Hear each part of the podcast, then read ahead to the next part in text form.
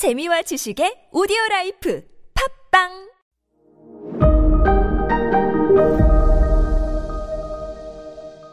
네, 여러분 안녕하십니까. 역사 스토리텔러 썬킴 인사드리겠습니다. 1590년 전국을 통일한 도요토미 히데요시. 그렇죠. 임진왜란 2년 전이었어요. 임진왜란이 1592년이니까. 자, 뭔가 타이틀을 이제 가져야 되는데 도요토미 히데요시가요. 관백의 자리에 오릅니다. 관백. 우리 뭐 임진왜란 관련 영화나 드라마를 보면 뭐 관백님, 관백님 이라고 하잖아요. 관백 기억나십니까, 여러분? 예전에 일본사 초기에 말씀드렸었습니까?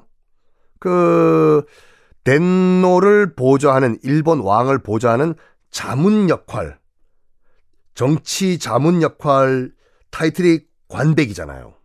기억 안 나시죠? 안 나셔도 돼요. 그럼 나중에 제가 또 한번또 새롭게 강의를 할 수가 있어. 아니, 세상은 다 내 건데, 쇼군에 오르지 않고 왜 관백이냐? 도요토미 히데요시 자기도 알았어요. 뭘 알았냐면, 부모가, 어렸을 때 돌아가신 자기 부모가 완전 천민 출신이거든요. 도요토미 히데요시가. 그래가지고, 완전 천민 출신인, 인 자기가, 일본의 실질적인 지도자인 쇼군에 오르면은 민심이 흔들릴 것이다. 라는 걸 판단했어요. 머리는 좋은 사람이에요.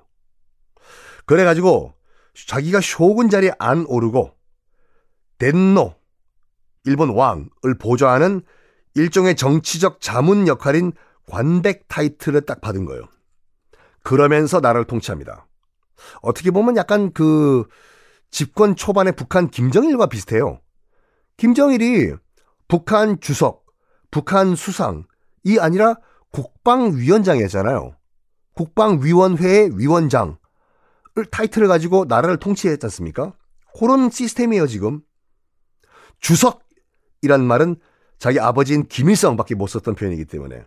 머리 잘 썼어요. 이 도요토미 히데요시도요. 자, 이때가 1590년 임진왜란 터지기 2년 전이었어요.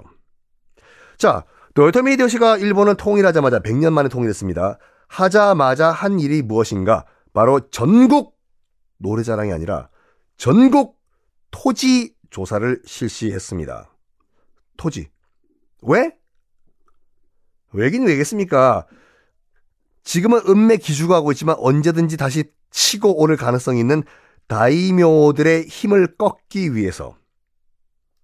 그래서 토지 조사를 한 다음에 정확하게 저 동네에서는 얼만큼 쌀이 생산되고 저 동네는 또 얼만큼 쌀이 생산되는지 정확하게 다 파악을 해가지고 세금 그대로 물려요. 안 내면 박살 낸다요. 그러니까 기어 오를 생각하지 말라. 너희들 머리 위엔 내가 있다. 도요토미 히데요시가 선언한 거예요. 너희들 이제 내 손 안에 있다. 그게 첫 번째고 두 번째가 뭐냐면 농민들 절대로 앞으로 칼 못 쥐게 합니다. 칼은 사무라이만 쥔다. 기억나시죠? 그 도요토미 히데요시의 그 상관이었던 오다 노부나가가 추진했던 병농 분리 정책. 농민은 농사는 농민만 지으시고 칼은 사무라이만 잡습니다. 알겠습니까? 복잡하십시오. 칼은 사무라이만, 칼은 사무라이만 했던 거. 이거를 완전히 법으로 딱 만들어 버린 거. 칼은 사무라이만 들 수 있다. 예요. 자, 일본 통일한 다음에 2년 후에 임진왜란 조선을 침공했지 않습니까? 조선을 침공했다기보다 명나라를 치러 갔죠. 자, 그 이유가 임진왜란의 발발 이유, 도요토미 히데요시가 임진왜란을 일으킨 이유는 학교에서는 이렇게 우리가 배웠어요. 지금은 깽깽깽깽깽 하고 있는 다이묘들의 불만을 밖으로, 밖으로 돌려버리고, 일본 밖으로 관심을 돌리기 위해서 조선과 명나라를 쳤다. 라고 우리가 배웠죠. 그것도 맞아요. 그것도 맞지만 실질적으로 가장 큰 이유는 뭐냐면 실업자 때문에 그래요. 실업자. 봐봐요. 일본은 지금 요 1590년 이전에 100년 동안 전쟁을 한 나라예요. 태어나서 보니까 전쟁이고 죽을 때도 전쟁이에요. 100년 동안 할아버지, 할머니 노래를 하고 이 노래를 아시는 분들은 이제 곧 환갑이시죠. 할아버지도 사무라이, 아빠도 사무라이, 나도 사무라이 하고 계속 싸웠는데 갑자기 peace, 평화잖아요. 사무라이들은 당황한 거예요. 당연히 지금 전투를 해야 되는데 이제 싸울 일이 없다는 거야? 우리는 뭐야? 실업자라는 말이네? 가 된 거예요. 그럼 월급은 누가 주고?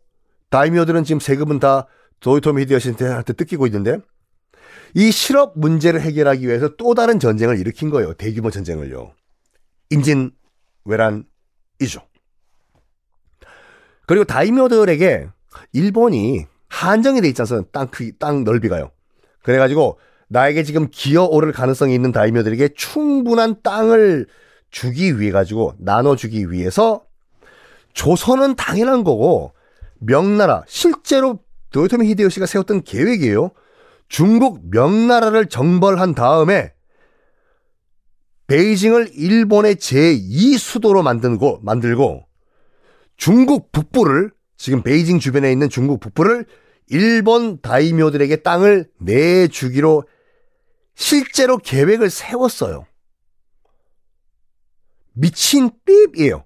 그것뿐만 아니라 도이토미 히데요시는 실제로 중국 명나라를 정벌한 다음에 인도까지 정벌하기로 마음을 먹은 상태였습니다. 와우, 예. 근데 그게 될까? 했는데 되겠네? 라는 가능성이 있어 보이기 시작한 것이 뭐냐면 그러니까 1592년 4월 13일 날 일본의 선봉대가 부산포에 상륙하잖아요. 그리고 20일 만에 한양이 점령당합니다. 너무 쉽게 전쟁이 풀리는 거예요. 그 초기의 수많은 승리들. 신립장군 여진족을 공포에 몰아넣었던 기마부대의 조선 신립장군 탄금대에서 박살나죠. 이걸 봤을 때 도요토미 히데요시가 약간 뭐라고 할까 자신감이 생긴 거예요. 내가 명나라를 치고 일본을 아 인도를 칠 수 있을까?